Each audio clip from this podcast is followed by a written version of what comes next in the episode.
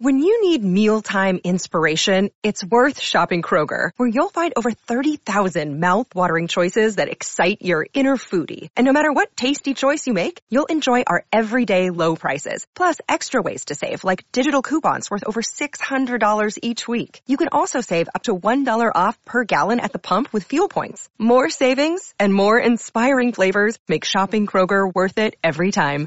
Kroger, fresh for everyone. Fuel restrictions apply. This is the Winning Plays Podcast on the CLNS Media Network, the leading online provider for the NBA's winningest franchise.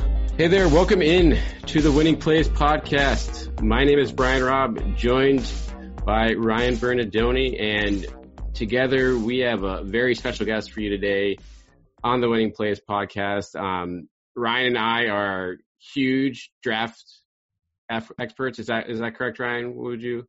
Like, yeah, we're the foremost experts on the NBA draft, um, not just in the Celtics sphere, but really anywhere on the internet. Uh, it's what I'm known for.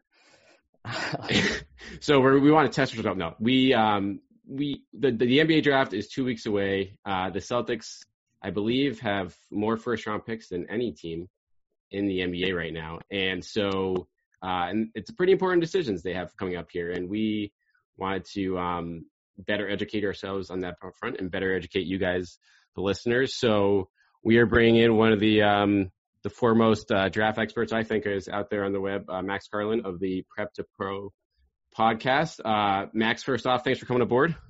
My pleasure. Thanks for having me. And I'm going to hand it off to Ryan here um, to get us going because he, um, you know, had the original idea to have you on for this podcast in in a fun little format to um, not only to take a look at some of the name, you know, the bigger names of this, what is a pretty interesting 2020 draft class, but also um, how to differentiate those guys and how they all might fit in Boston. So, uh, Ryan, I'm going to hand this baton off to you and um, to help you get us situated here and to go over your uh, your expert big board, which is I know people are waiting for your expert opinion on. Yeah, so just to be clear, I actually uh, so in case people don't know this, I know nothing about the draft. Uh, it's not that I know nothing about the draft. I know nothing about specific prospects. I um, I grew up in Connecticut in the 90s, so I used to watch a ton of college basketball. And just as I've gotten older, I haven't had time to to keep up with it. Uh, and so I find the draft interesting as a, a sort of practice, but I don't know anything about the prospects. And so thankfully, people like Max are out there who can uh, can check us on on all these things. And so before we jump into it, Brian, I'm gonna I'm gonna remember at this time that you know subscribe, rate, review, all that. Good job. Not just this pod, but also Prep to Pro pod. And we'll, we'll do the whole thing here uh, right off the top. Uh, but before we get into this, so I have a little game that we can play to go through specific prospects. But Max, I just had some sort of like basic level setting questions that some of the people are going to obviously know this who are listening, people who pay attention to the draft, and some may not be as clear on it. Um, but obviously, my impression, I think the general impression here is that this is not a good draft class. Uh, but the question that I have for you is like, how do we measure what the problem with this class is. And, and, sort of the way I think about it is, is the problem that if you took the top three picks from this class and just took them out, right? So that being probably LaMelo Ball, James Wiseman, and Anthony Edwards. Like if you just lifted them out and put three better prospects in, would that make it a normal class where like everybody from four on would sort of be like, yeah, those guys are in their normal places. They should be fine. Or is it more like you would need to take three better players and put them at the front and slide everybody back three spots. And like, is that how sort of the level of how bad this class is that like, it's not just that it's a bad top, but like kind of it's weak all the way through. Like how, how bad of a class is it and where is it bad throughout the, you know, expected, right? We don't know. Maybe it'll turn out to be great five years online, but like, where does it look to you to be like a weak class? Yeah, so I think the very top is where it's at its weakest because you're lacking guys who have, I think, real primary creator equity, um, or I guess on the d- defensive side of the ball, real, uh, you know, primary uh, defensive anchor equity. Um, and then immediately after that, I think there are a handful of very strong players in in the mold of of uh, you know may, maybe it's your your second guard creator um, uh, you know, a, a, a big man who brings a fair amount of value on both ends, versatile pick and roll player, but you know is not a an offensive hub or, or a true high level defensive anchor. Um, that sort of level of player, there are a few of those guys. I think typically that level of player is maybe something that factors in mid to late lottery as opposed to, you know, right outside the top three. So if you slotted in, I would say a typical strong top three into this draft, and then maybe one or two additional guys who have more conventional star upside, and then had the normal draft or had had you know this this draft follow after that. Um, then I think you'd have a pretty strong and normal class. Uh, so it, it's it's you know a little more than one step away from just replacing the top three with with a strong top three, but I don't think it's that far off. I think that there are, uh, especially with, um, you know when you get into how the picks are actually going to unfold in that in that uh, mid first range, I think that there are actually a lot of strong values to be had.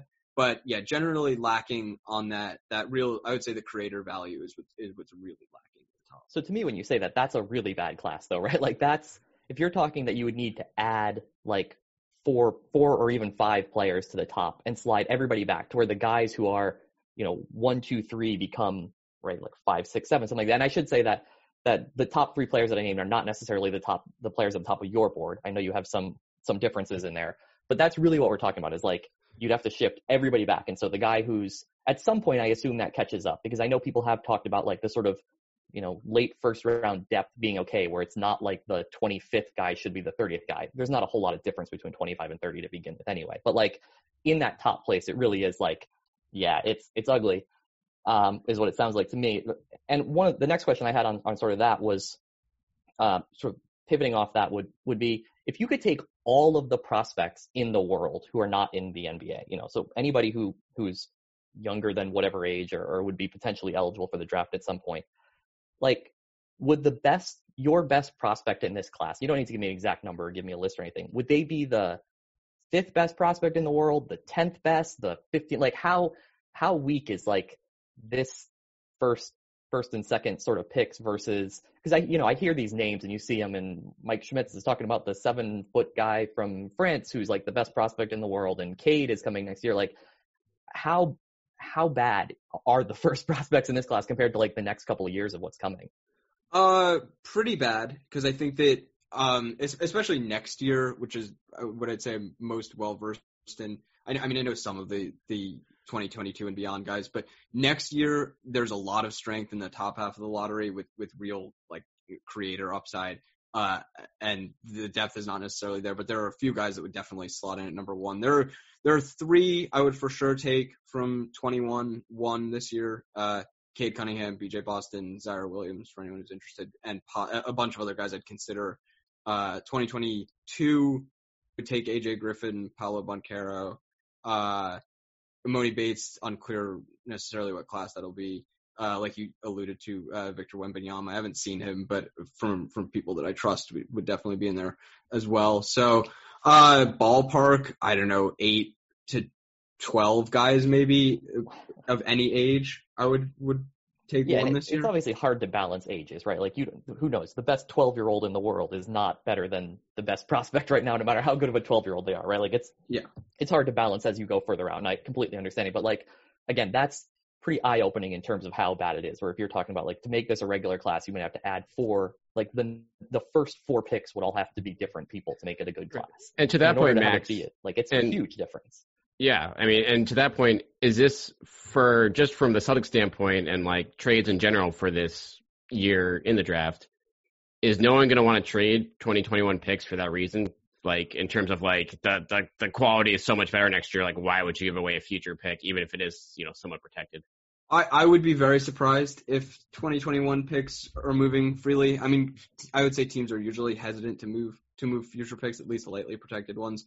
Um, I'm I'm less sold on on the 2021 depth. I think that it definitely falls off kind of mid first. But yeah, I mean, if a bad team were to trade an unprotected or light or lightly protected 2021 first, I think it would have genuine all time disaster potential. Mm. Um, One of them already did.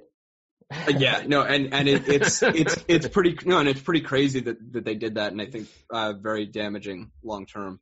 Um, one thing that I will say to counter the the idea that this year is is all time weak, at least from a Celtics perspective, is that when when you say a draft is, is weak at the top, And what that I guess like is is uh, you know intended to mean is that it's light on creators is that that's less relevant to a team that already has that guy in place. So if if you're saying this class is very strong on complementary guys in that in that top range, which I, I do think is the case, that if you're a team like the Celtics and you have Jayson Tatum in place and you can you know reasonably project that he is going to be your your primary handler um, while bringing a lot of value in the defensive end as well.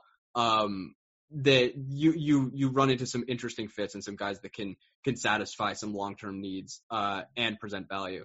So I think that you know the Celtics are, are, are in a good position, but I would not want to be the Hornets picking third this year.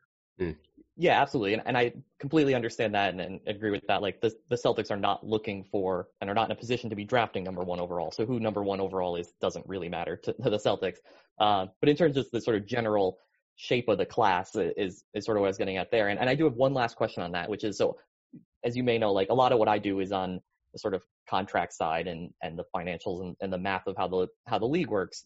And so one of the things that's standing out for me is like, would you even want the number one pick in this class? No. I know it depends on what team you are, but like, is the number one pick in this class worth a four year, $44 million deal with a, you know, 20 something million dollar cap hold on, on the end as a restricted free agent? Like, would you rather have the first pick or the sixth pick where it's four years and, and $26 million instead of 44 and the cap hold is half as much? Like, it, is there an argument to be made that it's like literally like I don't actually know if you would want the first pick. Like, would you want to make that commitment, or is it just like no, you always want the upside, you always want to take that chance at it, and even if the guy isn't, you know, the marginal value of a high draft pick is so good that even if he would be the fifth pick in a normal class, it's still worth that sort of contract and that sort of commitment. Like, where do you come down on that idea?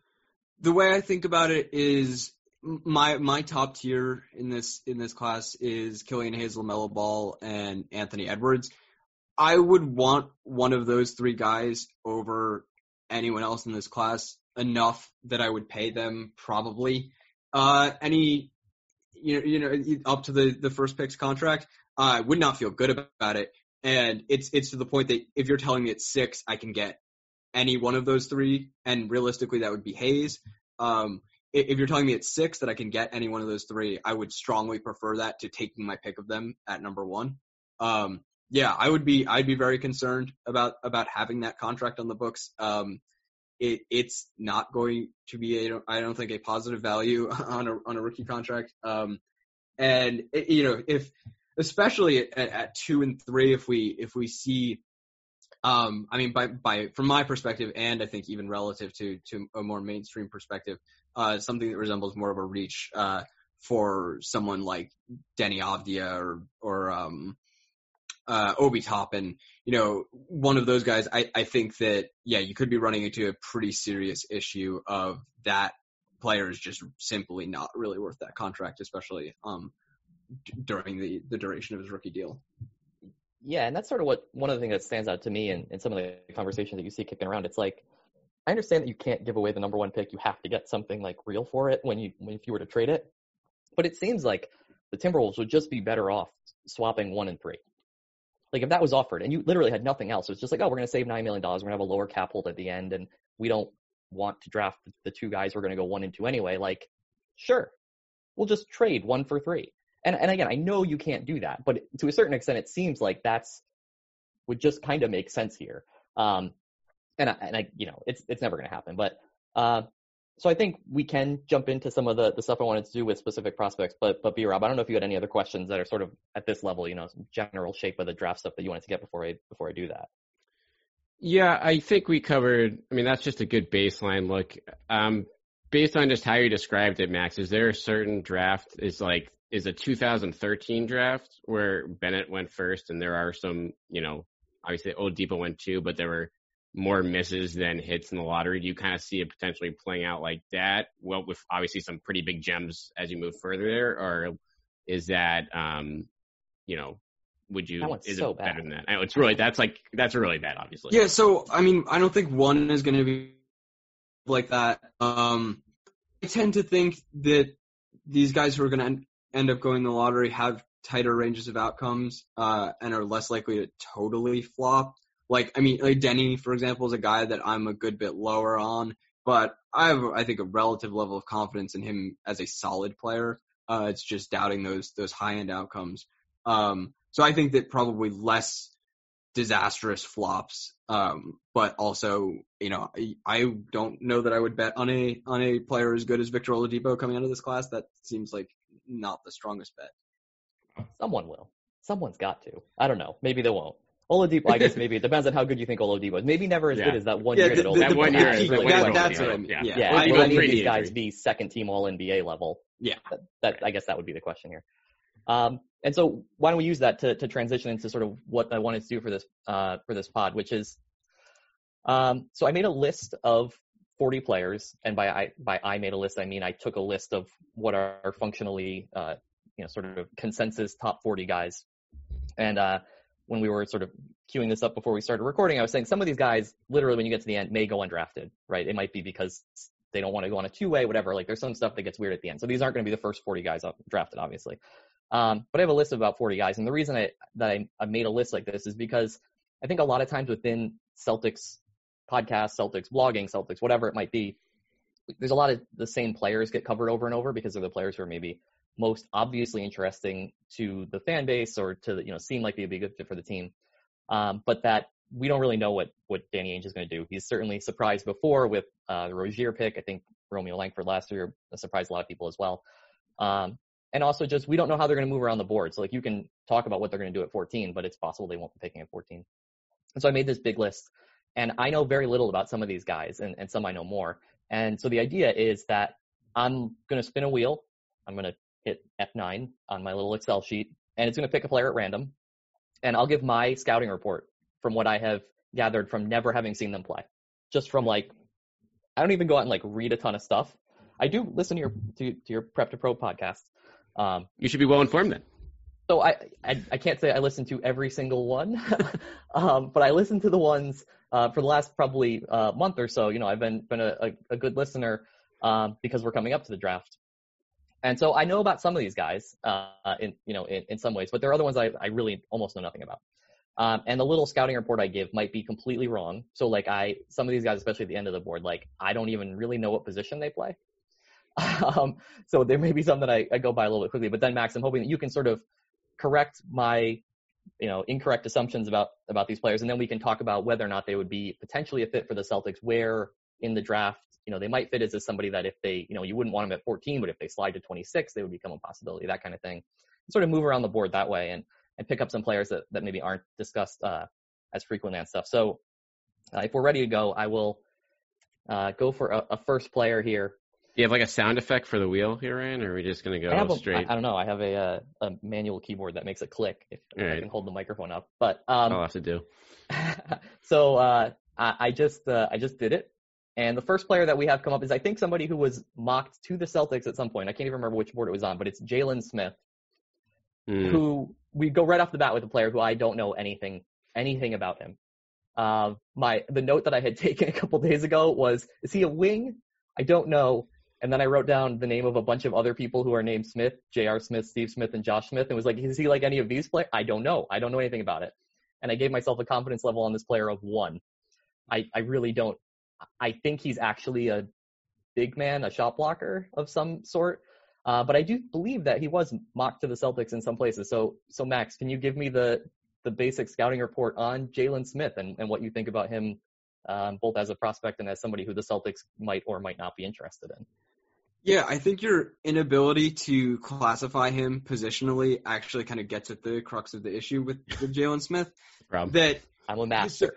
So he he's very much a weirdo. Um, he I, I would classify him as a big. Uh, he his primary offensive utility definitely stems from his shooting. Uh, you know, for a six eleven guy, he actually has you know versatility on his jumper.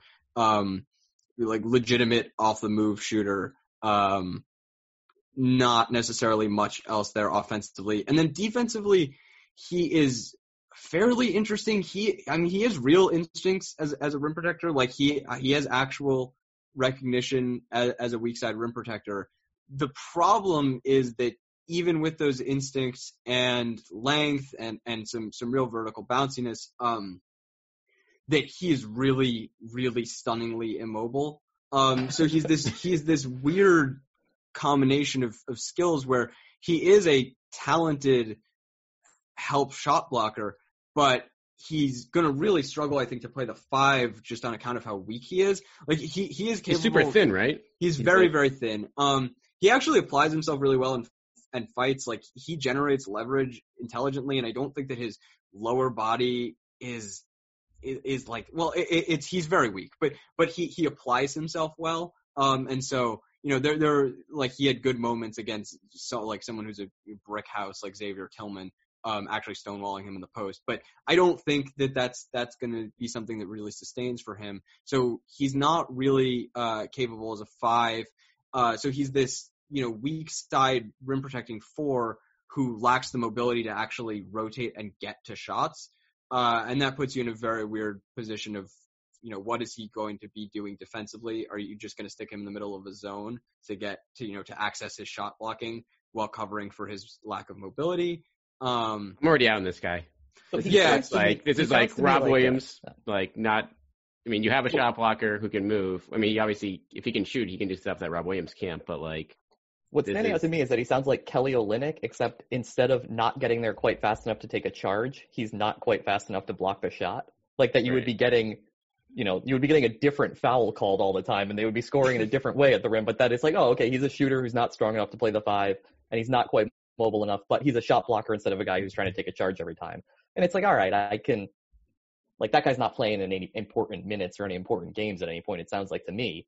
Um, but he, like I said, I, I think he did show up even at 14, right, in somebody's mock. And is, is this even a guy who, if he slid to Max, I don't know, correct me if I'm wrong. It sounds like this is somebody you're not particularly high on. Like if he was at the 26, 30, that sort of range, would would you be more interested in him for the Celtics, or is it still like no, you're still just going to have better options at that point, and it's like not a place you want to spend your capital?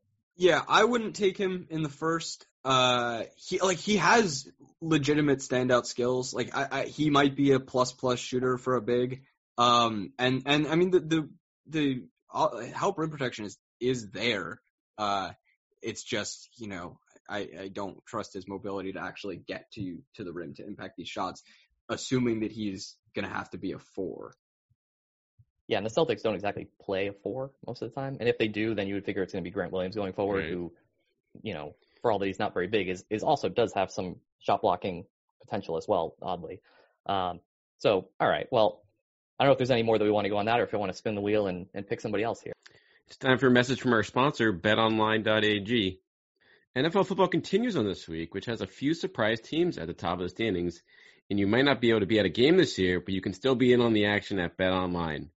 No matter how the schedules change or players that play, Bet Online is going that extra mile to make sure you can get in on every game this season with the fastest updated odds in the industry. There are always more options to wager than anywhere else online, so head on over to Bet Online today and take advantage of all the great midseason bonuses, offers, and contests. Bet Online, your online sportsbook experts. And now back to the show. Yeah, spin the wheel. And I think the big question for I have for all these bigs, Max, when we as they come up is like, are they going to give you anything more right away than like Grant or Rob Williams in terms of like you know defensively especially? Because if if not, then you know I can't see the Celtics you know wasting a spot in their bench again for a guy that especially if they're not ready to go in year one here. Yeah, so I'm probably the world's biggest Grant Williams fan, so I don't know that I can give an, an entirely unbiased take on him. Um, the only bigs that I would want the Celtics to draft in this class, um, in the, in the first at least, would be uh, Onyeka Okongwu in some kind of trade up or Xavier Tillman. Um, so that's actually and, the next name. I just spun the wheel again and I got Xavier Tillman. Oh, perfect. Oh, perfect. And I know, okay, so this is how little I know about him. I don't know which one is Xavier Tillman and which one is Killian Tillie. I know that Killian Tillie is not Killian Hayes, but I Tillie don't know shoot. which one goes. One goes to one went to Gonzaga, right? And I don't know right. where the other one went, but they're both bigs of some form, right? So like that's how little I know about this. So by all means, if this is somebody that you're high on, give me give me the, the Max Carlin scouting report on who's probably my single favorite player in the draft. Um, would very much like for the Celtics to draft him at at 26 or 30. Um, so he's a Michigan State big. Uh, he's Draymond def- Green. Okay, good. right, among the very best players in college basketball last year. Truly, truly brilliant mind. Um, pr- probably the best defensive player in, in all of college basketball. Um, he is relatively mobile. Michigan State did have him play high on the floor at times. Uh, would have him hedge, soft hedge a lot. Uh, not a switch big for sure. Um, I think he can probably be a guy who who hedges, uh, especially if he drops a little weight. I think he could benefit from that. Um, but I think so. You're talking about a, a guy who can play soft and drop coverages, probably hedge a little bit. Uh, you're not going to want to switch with him. But you know, defensively, I think therefore the makings of a guy who could close games conceivably, because uh, I think that you know he can defend against um, you know the NBA's most important action. Uh, brilliant team defender, uh, super long in spite of being an undersized center, incredibly strong, uh, just like impeccable timing uh, as a as a help defender. Uh, and then offensively, I I have concerns uh, just because seeing, especially with someone like Theis that just being a great screener, just being a great short roll passer, I don't think it's necessarily enough to drive offensive value from a center in the NBA. And I kind of expect that Tillman will be a slight negative, even though he does bring a ton.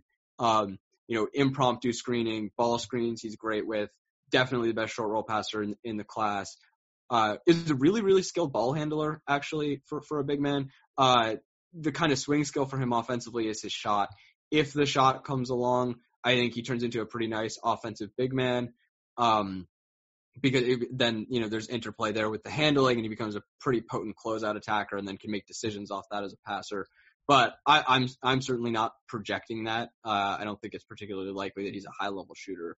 Uh, nonetheless, you know, a, a roll man who is going to pick teams apart, especially if they have to you know throw very aggressive pick and roll coverages at at Jason and, and Kemba. Um, a a guy who who can hit the the Theis style uh, runners and whatnot, the little flip shots, has great touch, but you know not an above the rim player. Uh, might struggle with the the largest of centers um, individually, and certainly as as a helper and protector. I mean, you know, you kind of see with Grant Williams that even though he's incredibly intelligent and and has some length, uh, you know, not being an incredible vertical athlete and just being kind of small, it can be a limiter. Uh, and I think that might be the case for Tillman, but just an incredibly smart and I think underratedly skilled center. So, I mean, that sounds like a player who has, who not only has NBA skills, but has like sort of Celtic specific skills, right? You're, you're describing a player who, especially if the Celtics future at the center position is sort of the by committee thing that we've seen in order to just keep the cost down there and, and spend the money where you want to be spending it. I, I think currently, you know, on the wing or, or at point guard.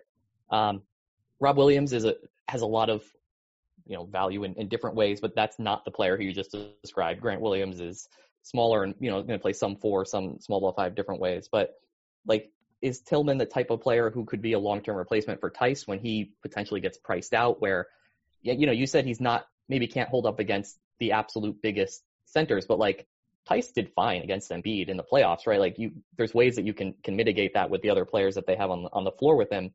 Uh, and it sounds to me like that is the the type of player that he is, where it could be like, yeah, this could be a long term part of a big man rotation where you've got the two Williamses and, and maybe a, a player like this, and they're all on reasonable contracts, and you're sort of cycling through that type of guy, and maybe you've got one more veteran presence somewhere in the roster, and like that's your your rotation.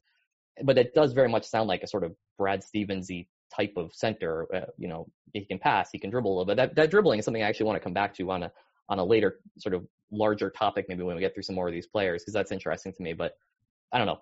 Uh, B Rob, I don't know if you want to jump in, but that's sort of what it sounds like to me. Is like, oh, that's okay. I could see that. I could see that as a Celtic player, much more than Jalen Smith, the guy we just talked about, right? Who right. does not sound like a Celtic player. Yeah, I mean, this sounds like a guy who can help right away, which is a big would be a big check on check mark on my box on Danny Ainge. Like I mean, like PJ Tucker without a three. Uh, it sounds like too, and maybe maybe some more offensive upside. And I guess my question for Max, and jumping off, piggybacking off of Ryan, would be like, is is he redundant at all with Grant? Um, or is that just obviously if you know if you're going to lose Theis maybe next year anyway, if, if he gets priced out, it's good to have you know a few of these guys in the holster.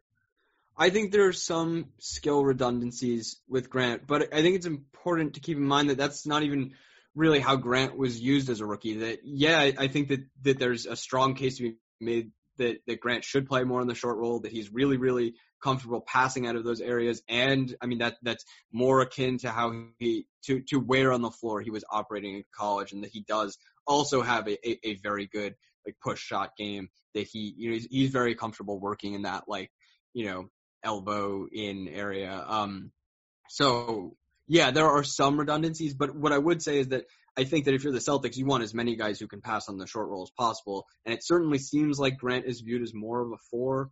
Um, that, you know, that he's going to be playing alongside another big for the Celtics. Um, you know, maybe that won't be the case in, in closing lineups. Um, but yeah, I think there are some redundancies with, with, with Grant. Um, but Tillman more of a straight five, uh, has, has more size. You know, Grant, uh, you know, acquitted himself pretty well. Uh, but he's six four.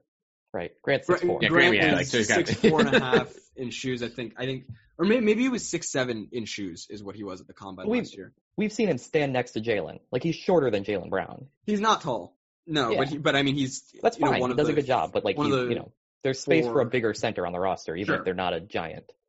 Sure. Yeah, yeah. No, no, no. They they they certainly need another option long term. And I think Ryan, you had it exactly right that the the idea behind Tillman is that he's the long term Theis replacement, and that that's that's the archetype that he fills in what would be a platoon uh, going forward. So you take him at what thirty? I'd for sure take him at twenty six or thirty. You take him 26, 30? Yeah, yeah, he's a top twenty guy for me. Uh, wouldn't quite do it at fourteen. Um, but I love Xavier Tillman. I think that yeah, he fits the Celtics really well. Like operates out of will operate out of DHOs incredibly well. Uh, brings that short roll passing. Uh, it's just kind of a question of if the shot comes along, then you really have something. Um, but I, I think even even without it, you, have got a, a, really strong defensive option who can who can fit what they want to do uh, with big men offensively.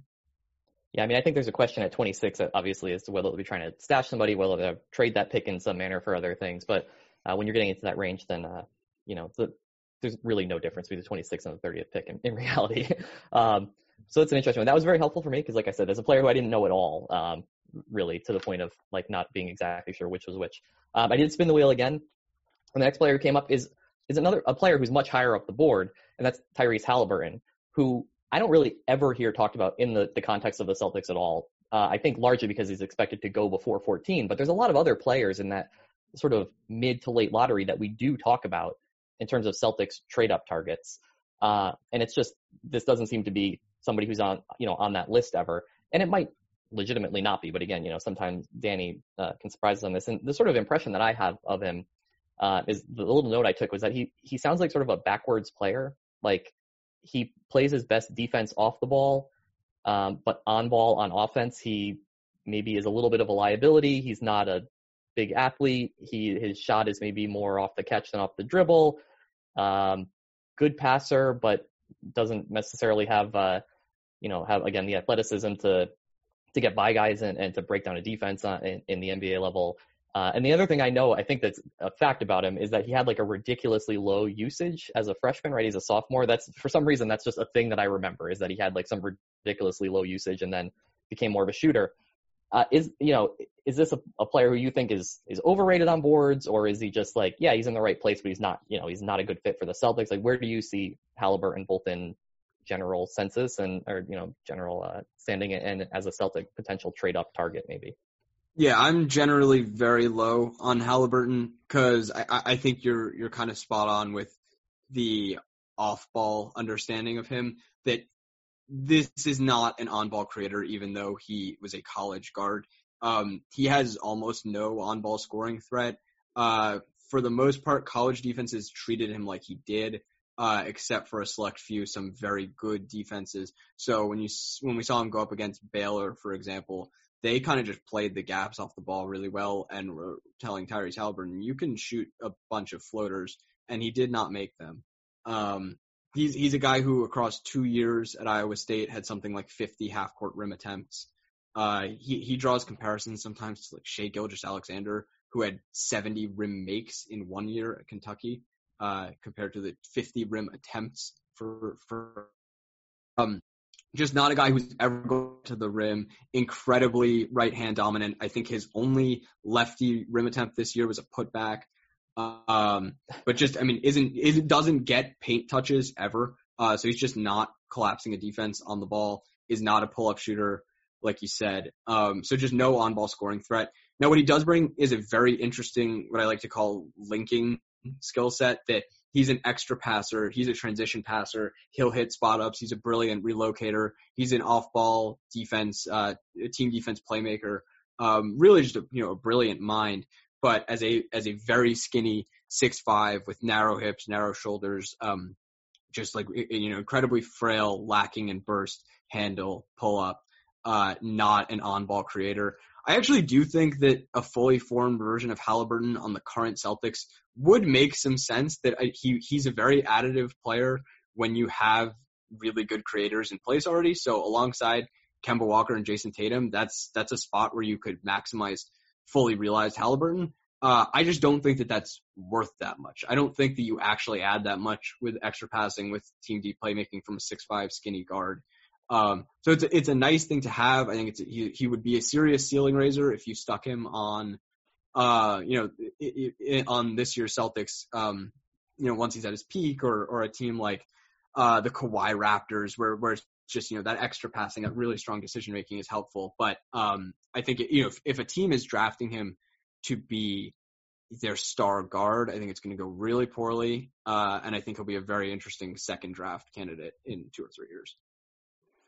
Interesting. I mean, so you're he's definitely not the type of guy you would package up for in that like oh. seven to seven to ten range. Like it looks. I mean, basically, you you would you even take him at fourteen if they were you know you don't even have him 14 on your, your big board, it looks like here. Yeah, I have him lower than that. I would think about it as the Celtics, depending on who else is available, because I, I do think that the Celtics as a team with, with those creators in place could actually extract value from him, as opposed to, you know, if Detroit takes him to be their, their guard. Um, but would be far from a lock for the guy I would pick at 14, even if he's there. And the problem I have just from hearing you talk about it is like I don't know what the comp for that player is. That's like a valuable NBA contributor, even. Uh, you know, you're talking about him on offense, really. and it's like, is that sort of like is he actually a two guard and not a point guard? Shaun Livingston is that a little like no? Because Living, Livingston, Livingston had that tough shot making on right. the ball. Yeah, well, that's a, true.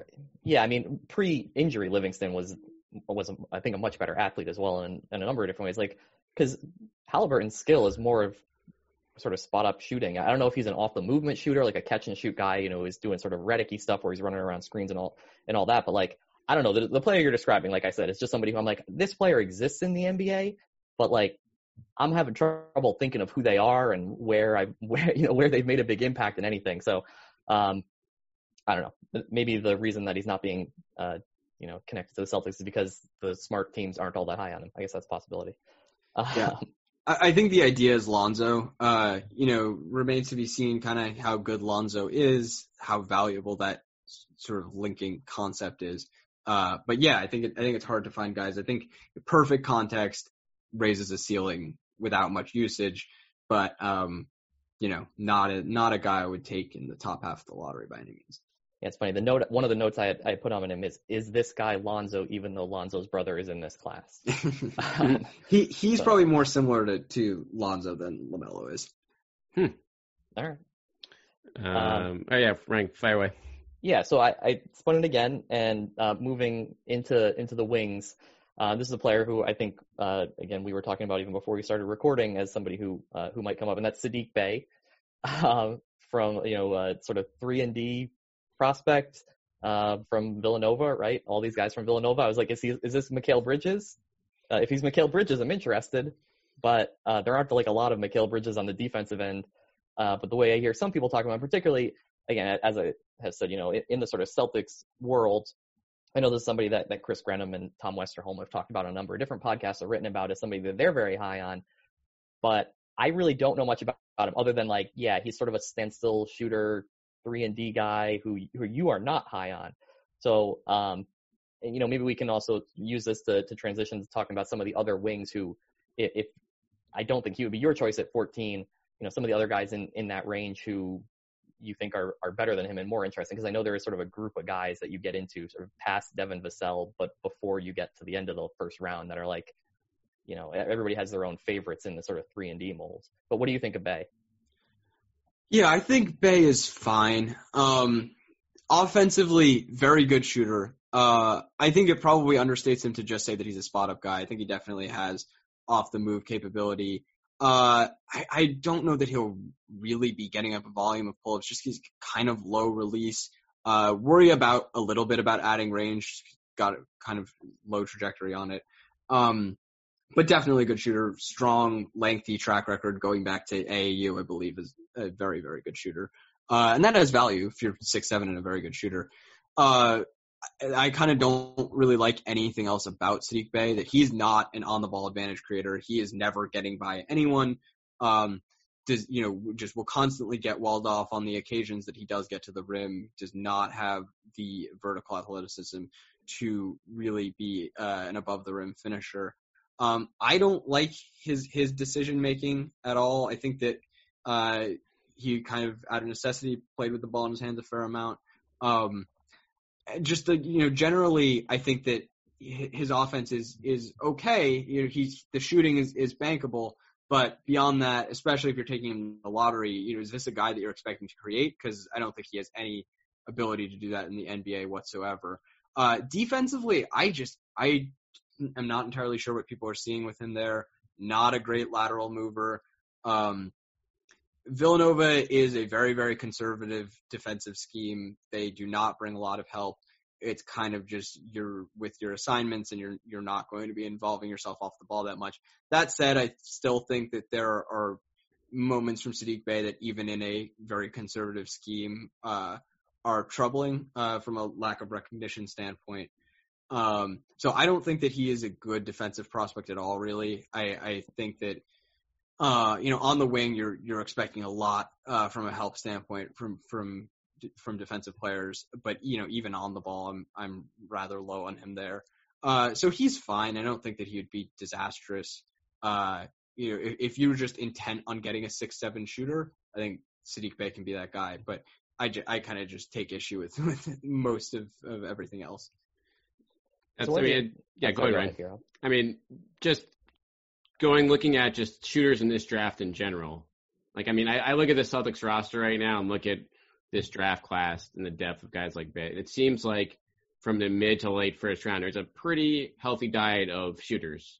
Um, not all wings, obviously, but just like something this Celtics team could use with you know Carson Edwards not looking like he's panning out, and um, you know bench offense, obviously a capability. So if Bey's down your list, I mean, whether it's, you know, Woodard, Bane, Terry, Nesmith, obviously there's Green, McDaniel, there's a lot of guys there. Like who, who kind of pops from you out of that pack? And would you wait? Would you try to get one of these guys at 14 or wait? You think one of them would fall toward the end of that first round if you're going to keep, you know, one of those picks towards the end?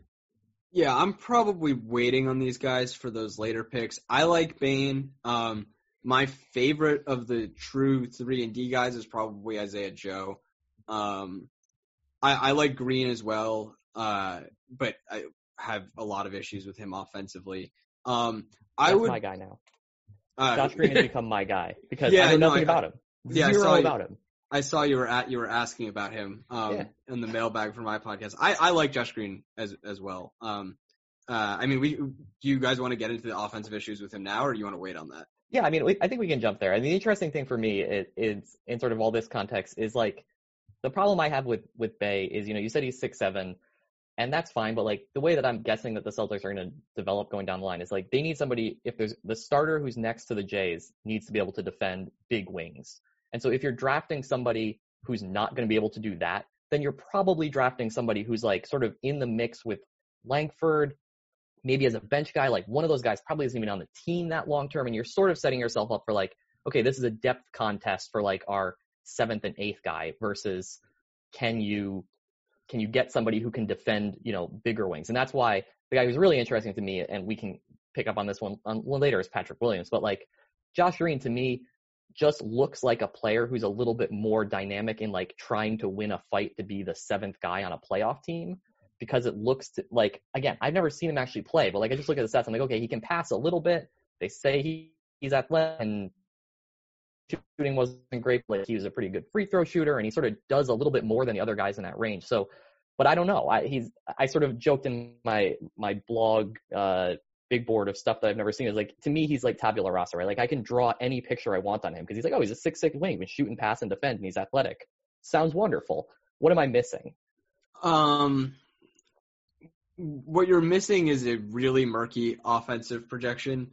Uh, I guess we could start with the shot. I'm not super confident in it. I think that maybe he'll he should probably hit spot ups okay eventually, but there are real mechanical issues there. His lower body is a total mess. Like he points both of his feet inward and and gets like a, significant amount of knee valgus, and then also has a really uh, poorly aligned elbow. They're going to take him then if he has a questionable shot. fixed, that's they might as well put him in pencil in at 30. But honestly, the shot is not his biggest issue. It's that he is an outlier, outlier bad finisher.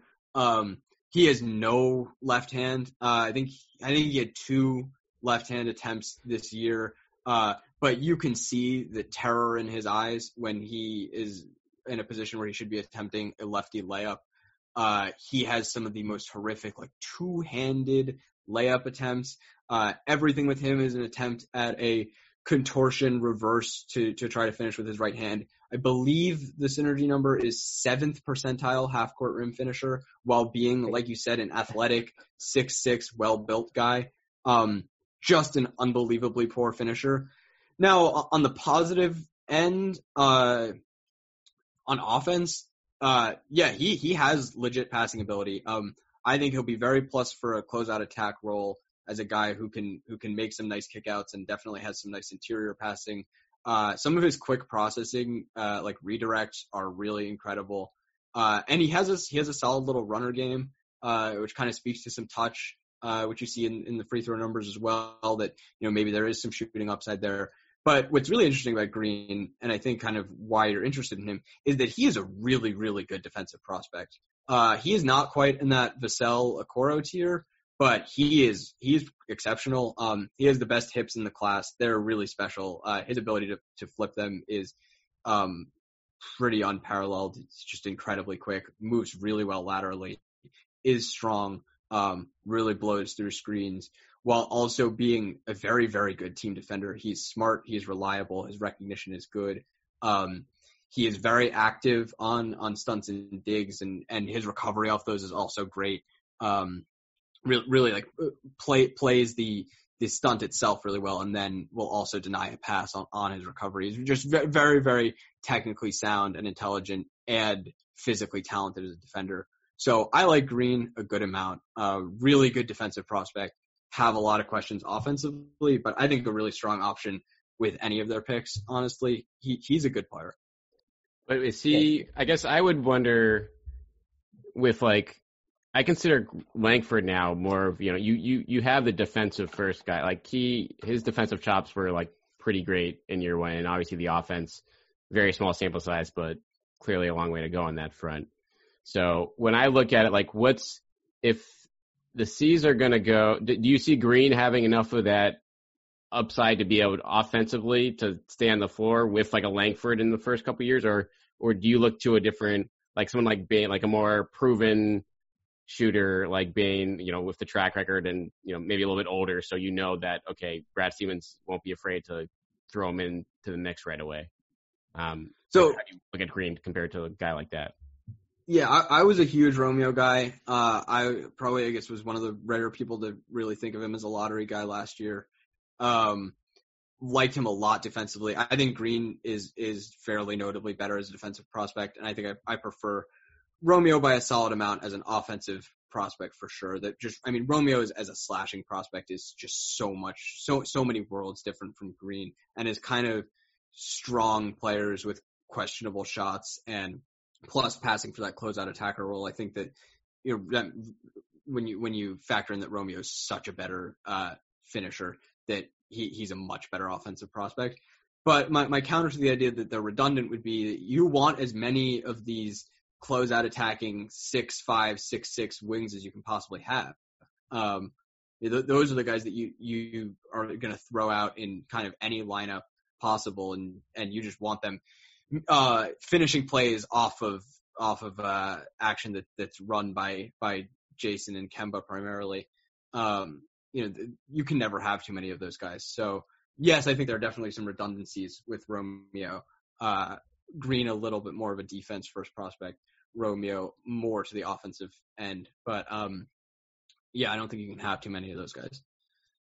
Yeah, that's really where I go with it. Is and like that's where it's come from. That it's like, oh, this is an interesting guy to me because if you look at like the recent, it's this is one of those like hypothetical things everybody talks about when they look at the NBA. Like those are the guys you want. But if if you look at the actual recent history of the draft, like if you're drafting outside the top ten, you a lot of the time like there, first of all there aren't a lot of like star players that come from that range.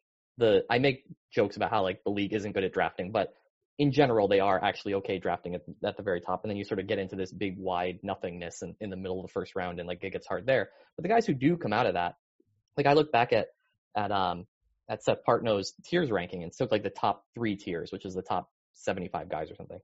And, and there were 14, 14 or 15 players that were not drafted in the top 10 that came out of it and half of them were guys who were between six five and six nine and were drafted as wings. Now one of those is Giannis. He's not six nine anymore, but like when he was drafted, he was a six nine. Sort of nobody knew what he was wing, right? And one of those is Devin Booker, who's sort of a lead guard now. It's but he was a six five shooting prospect when he came out.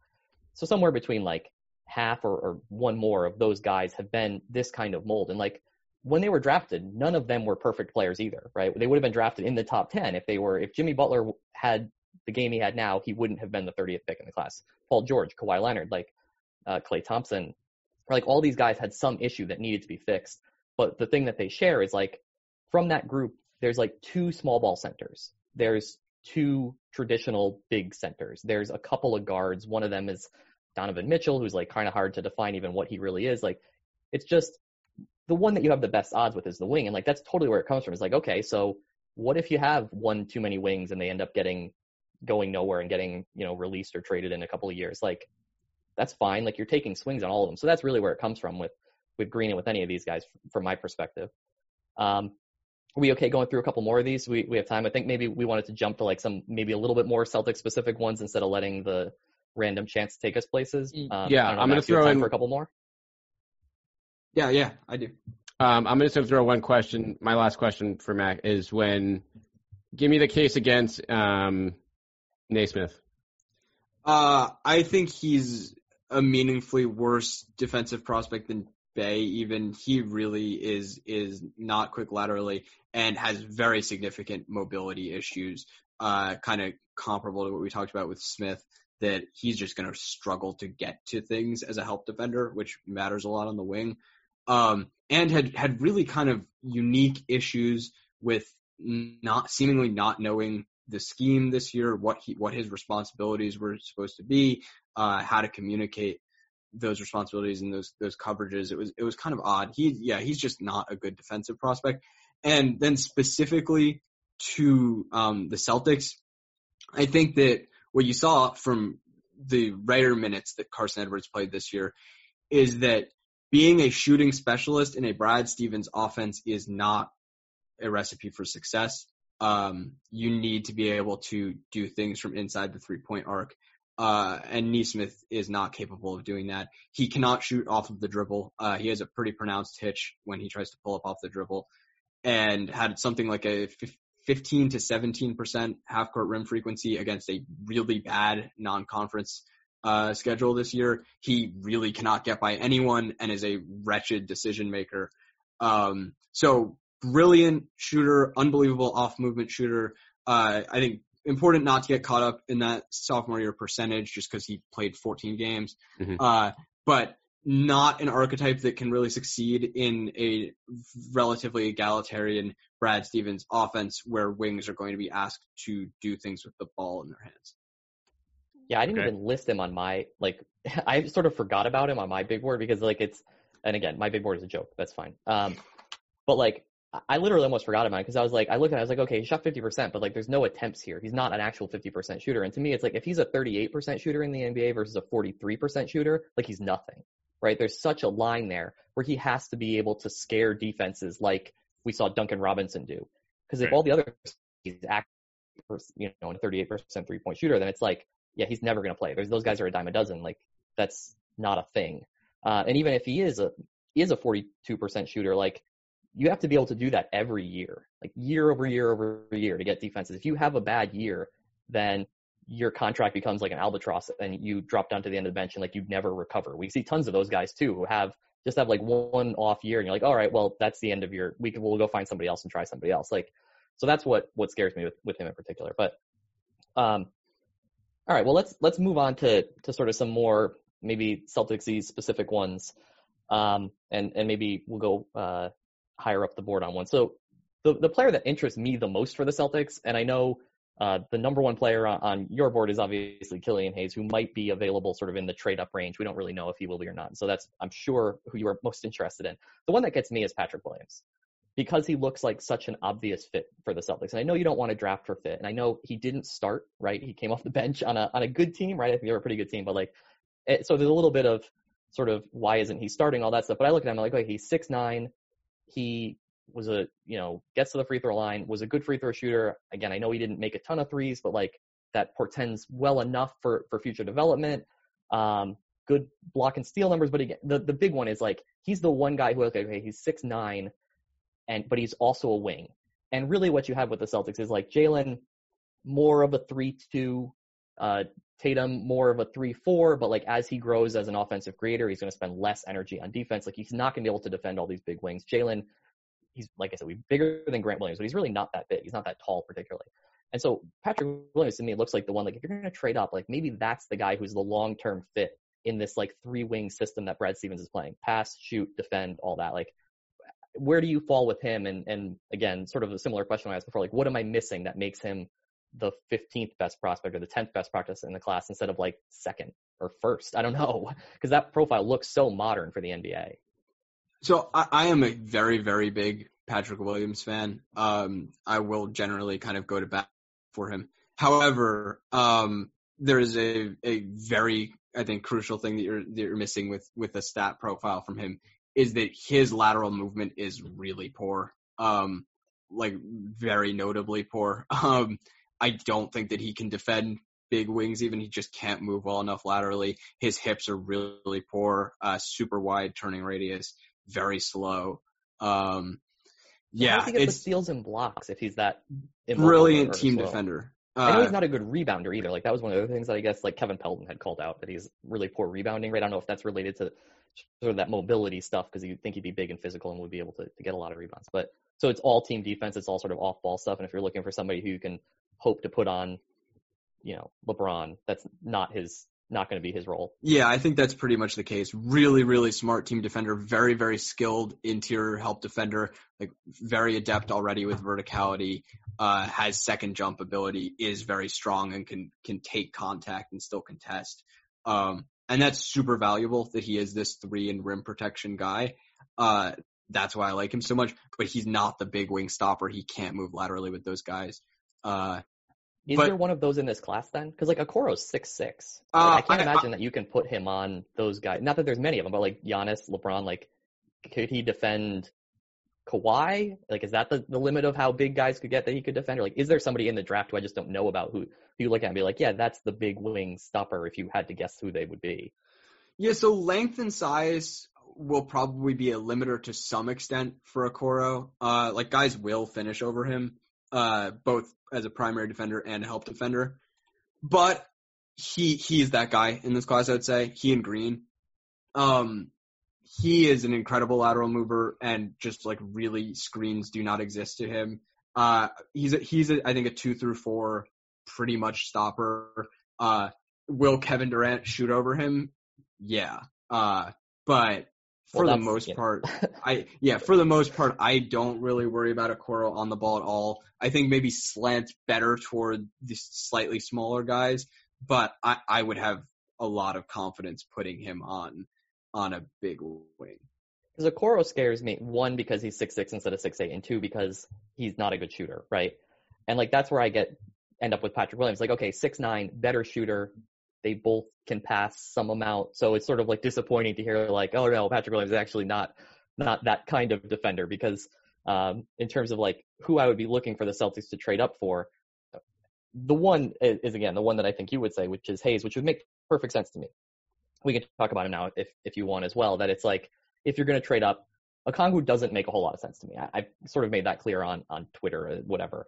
Um, Hayes does more as like a long term right? Obviously, Kemba is not on the same age curve as as Jaylen and Jayson, and what you're we saw in the playoffs that if you have a six foot point guard and you're trying to get to the very end of the playoffs, like it can be a problem, and and Hayes doesn't have that. So, um, if you were to trade up to say six, seven, eight, is it just a, a lock in that you would be wanting to take Killian Hayes because he's number one on your board? Is it also that you think he would be a good fit for the Celtics if if you were able to get up, you know, go up and get him? Um, sort of where does he fit as compared to some of the wings who who might be in the conversation there? Yeah, it's it's both that um, I think he's a great fit, and I have him uh, kind of as as the top player in this class. Uh, I see team by team variation uh, among my top three guys, but for for the in Celtics, the top tier, right? You have Yeah, him in a yeah. tier above the the other wings. I guess Yeah. I don't know if Anthony Edwards is probably in, in that tier, but um, yeah, yeah, I, I have Killian in, in in my top tier and would be number one for me on a Celtics board. Um, yeah, I think he is a very very good fit on both ends. That the Celtics are a team that moves a lot horizontally. Um, that Killian would be able to to uh, play alongside a a an oversized creator and would be able to attack in advantage situations that he wouldn't be relied upon to be playing out of pick and like just a high pick and roll, you know, sixty percent of the possessions that he's out there or something insane like that. Um, that you know he, he's in a more balanced offense like that, and then defensively, I think it's a spot where you can extract the most value from him because he is, I think, defensively kind of stylistically similar to Jayson Tatum. That he's at his best operating from the nail. Uh, that he just has a great feel for impacting drives there with stunts and digs, and that he is a uh, an adept rotator with his size for a guard, on top of being a very accomplished uh, on-ball defender at this point too. Um, so yeah, I think that the Celtics could just extract a ton of value from Killian on both ends.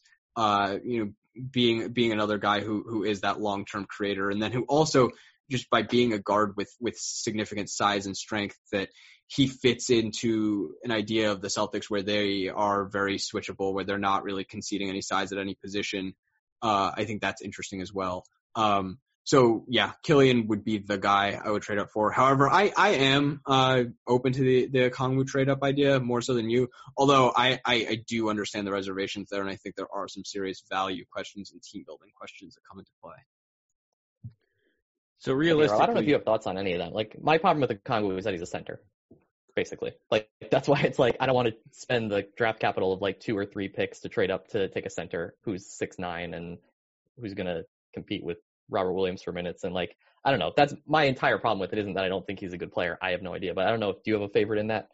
Who who's caught your fancy, B Rob? No, I mean, I I tend to, I mean, I understand the the fascination with him, but like you said, there's there's going to be he's not going to be a clear cut, you know, top option right away, barring you know something surprising on that front. He's going to have to compete with with Grant and Rob and whoever's left around at the center spot. So maybe he's the long term answer, but given how you know this team is prioritizes the center position, it would be and doesn't tend to trade up generally. Um, I'd be surprised to, for them to move up for for him. Yeah. So um, I think that I don't know, Max. Did you have anything you want to talk about with the Okongwu, or is it well trod territory and you want to move forward a little bit? I don't know. If you have I something you want to add, go ahead. If if you want the case for him, it's Sure. that um it's really rare to find uh extraordinarily coverage versatile big men, I think. Um and Okongwu is a guy who will be a great drop defender. Uh can, will definitely be able to hedge and I think will late switch just fine. He's not Bam Adebayo. No one moves like that.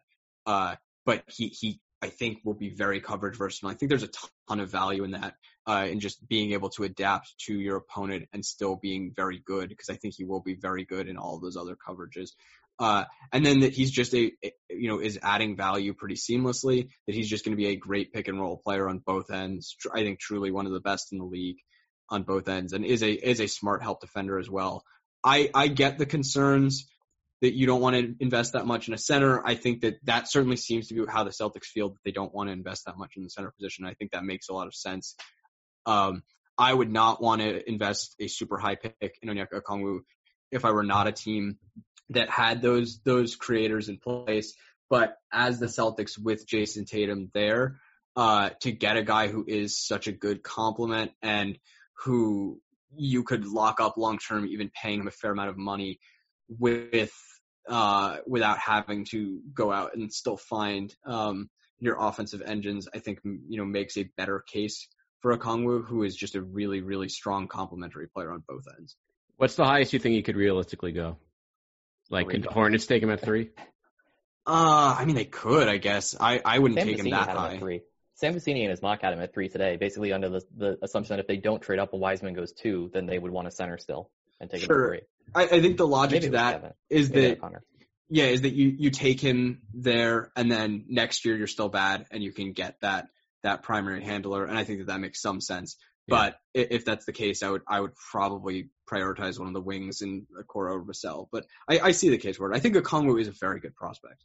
Uh, it's just yeah, the, the center value is limited, and, and his his value is is limited. I think that he is primarily just a pick and roll guy on both ends, but he's a very good one. Yeah, I mean, the thing that scares me with him maybe is, is something that you actually just alluded to, which is like, what does his career look like as a Celtic? He comes in, he probably isn't going to play a ton his rookie year. Uh, he might play some, but like you have Theis, you have other options there. They're probably going to sign some sort of veteran center. He, let's say, you know, starts to play more in his second year, breaks down his third year, and then like you get to a position where it's like, now we have to pay him, right? And like, I don't want to pay basically any center 20, 25% of the cap. And like, if he breaks out, it's like you're committing to being like, oh yeah, we're to pay this guy who then in the second year of his contract, we're to be like, uh, that's kind of limiting and not really what we want. Like, that's just my fear. And the, the counter to that is that five years from now, the league might look very different than it does now. We just don't really know, right? This whole sort of, the league shifts in different ways over time. There might be rule changes that we don't even know about that will, will change how things go, or the salary cap for the next couple of years will force different teams to shift around and like, what's prioritized will be different. So this all may be stupid, right? Just silly sort of like, why are you worrying about that? But that's what I'm afraid of with, with drafting a center. It's like, okay, so we spent three picks to get this guy, and then we're going to get three years out of him at a good price, and then we're going to have to pay him a contract that we're immediately going to be like not wild about.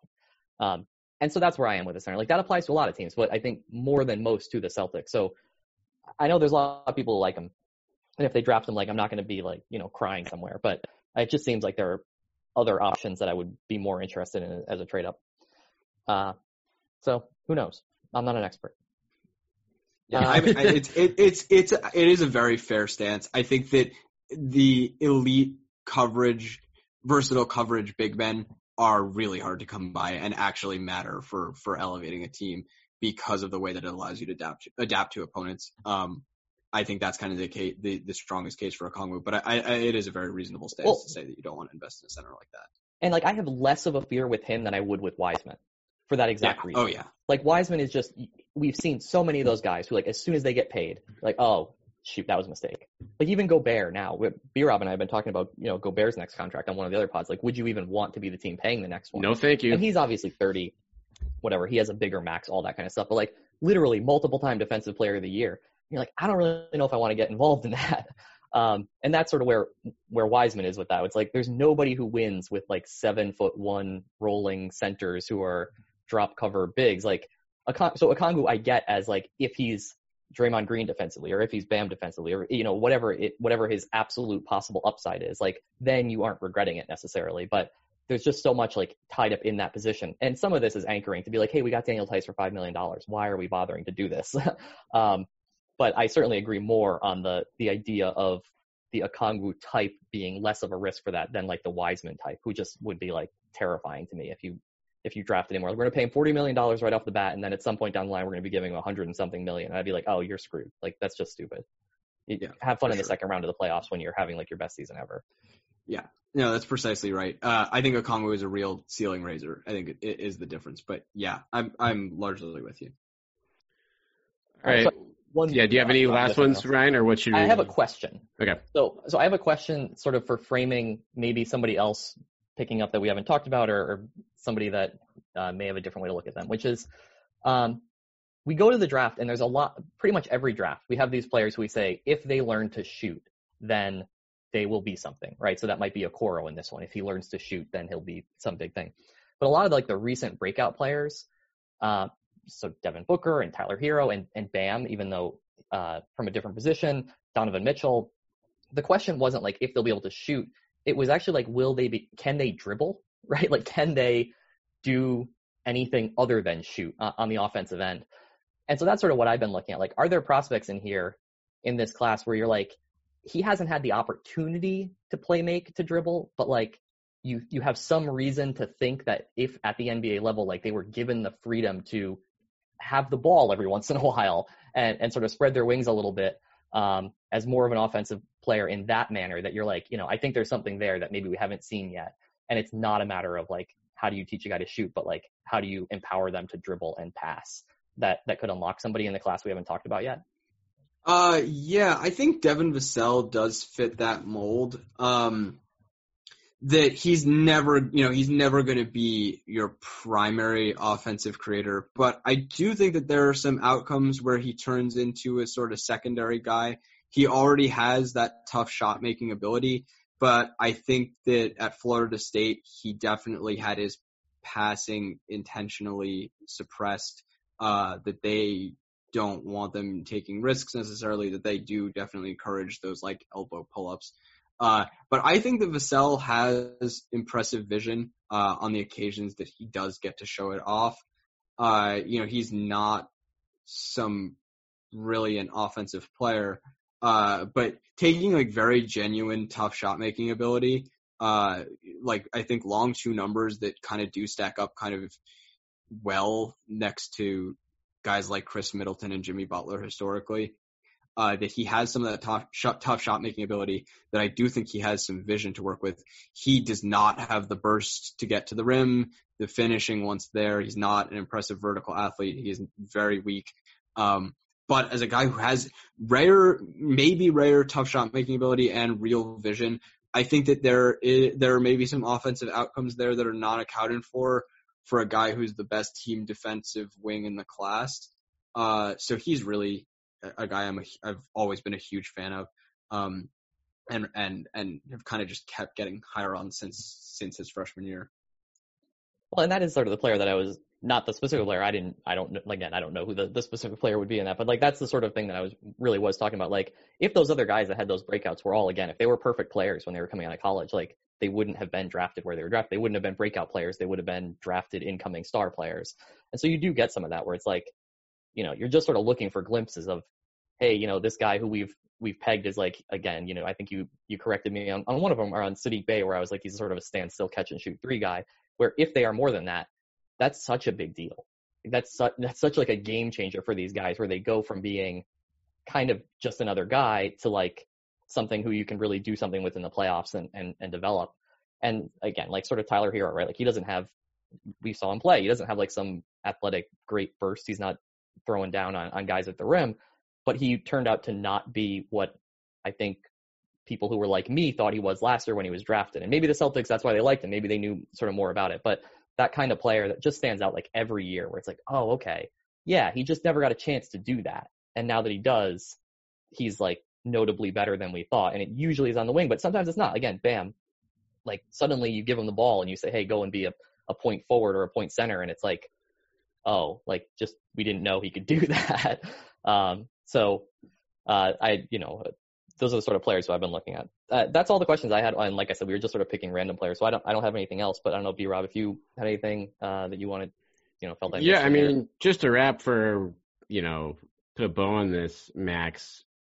Like realistically, do you see any scenario where it makes sense for the Celtics to take three first round picks in this draft, thinking that you know given the current state of the roster. Obviously, trades can happen here, um, which would free up some roster spots. But do you see even you know taking a guy at the end of the first round and like cutting Carson Edwards, um, putting aside Jimmy, like is is because this team has done this before. I forget which was 2016, 2017, where they had eight picks and they pretty much took six or seven. Um, so they're they're they're ready and to take the swings. Um, would do you see any situation where that would make sense for them? I don't love the idea of rostering three guys. If you're going to use all three picks, I would probably want to stash in there. Uh, I would very strongly to pr- prefer to have some sort of trade to kick stuff down the road. That if you can get really any kind of 21 or 22 pick, not a huge fan of the idea of taking three guys. That was actually yeah. something that right from the beginning of the pod that was interesting to me when you were saying like next year nobody's going to trade unprotected picks, but if you're talking about trading the 26th pick to a team that's expecting to be in the playoffs and it's top 20 protected, like maybe that's not out of the question, and it's not that the 20 through 30 range next year is so amazing. And so maybe there's there's something to move up, you know, a, a way to sort of move the picks around. That does remind me of one other thing that I forgot, which is um, other than Bolmaro, like who are the stash prospects that are even in consideration at the end of the first? Because if people, I asked this on Twitter, and people are coming back with like Pokusevski, and I was like, is he actually going to be stashed? I assumed that he was actually just going to come over and start getting paid. Like, I don't know who there is out there other, you know, if Bolmaro goes 20th, like what do you do at 26 if you still have that pick and you're looking to stash? Yeah, so I don't know if Poku or Theo Maledon can be stashed. Um, I mean, international seasons have mostly started for the for the most part, uh, and Bolmaro is is playing for for Barcelona, uh, so he's certainly a stash. I don't think that Poku is. I don't know about Maledon. Uh, I like the idea of stashing Bolmaro a lot. I am a Bolmaro fan. If Poku is stashable, I like that as well. Uh, I think Maledon is pretty ordinary, uh, you know, fine with one of those late firsts if, if you just needed to stash someone. Uh, I think he's just like an NBA combo guard. Uh, beyond that, the best options I've got are probably Rokas Jokubaitis, Georgios Kalaitzakis, uh, Aleksa Radanov, Never heard of, literally have never heard these names. Yeah, so I I don't. The, that's the, uh, you don't need these, to you don't need these to aren't first round guys, like, right? That's what we're talking about. Like these are not, not necessarily first really, round talents. No, these uh, Jokubaitis and Kalaitzakis I would like at 47 as stashes. Uh, the Jokubaitis is a guard and Kalaitzakis is like a wing forward. They're both kind of interesting. Might be NBA guys eventually. Uh, not guys I would want to take in the first. The only definite stash that I know of that I would happily take in the first is Bolmaro. Okay. So that's so hopefully they find some way to move. Yeah, because that's going to be leverage wise. They might be in a tough spot there with 26 and 30 if um unless they want to proactively package those two, move up into early 20s and get maybe that first and like a a, a high second in a future draft I mean, like that. I had said at one like only half jokingly like and again and with what I know about these players, take this with a grain of salt, but like at 14, if there's like not a whole lot of difference between 14 and 26, like do you just take Bolmaro at 14 and be like, oh, the higher salary, I'm going to clear it off the books for this year. I don't want to get stuck at 26 having to take somebody. Like if you really feel stuck and not getting any sort of, you know, not getting the guys you want, and you've got 15 guys in the tier that you're sitting in, and your next pick is, you know, is 12 picks away.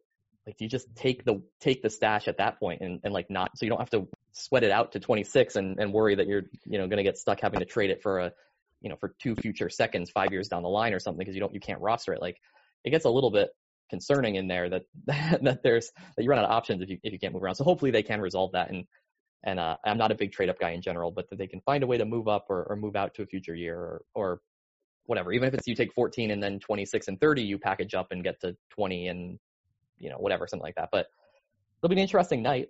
And uh, you know, I think uh, again, like we said, Max will be be uh, simulcasting the draft on, on Twitch, um, which you can hear more about on on his his Twitter at Max A Carlin, right? And uh, at Prep Two Pro Pod uh, for for your podcast. But B Rob, I don't know if you have have more, and if you want to more professionally wrap this this episode up.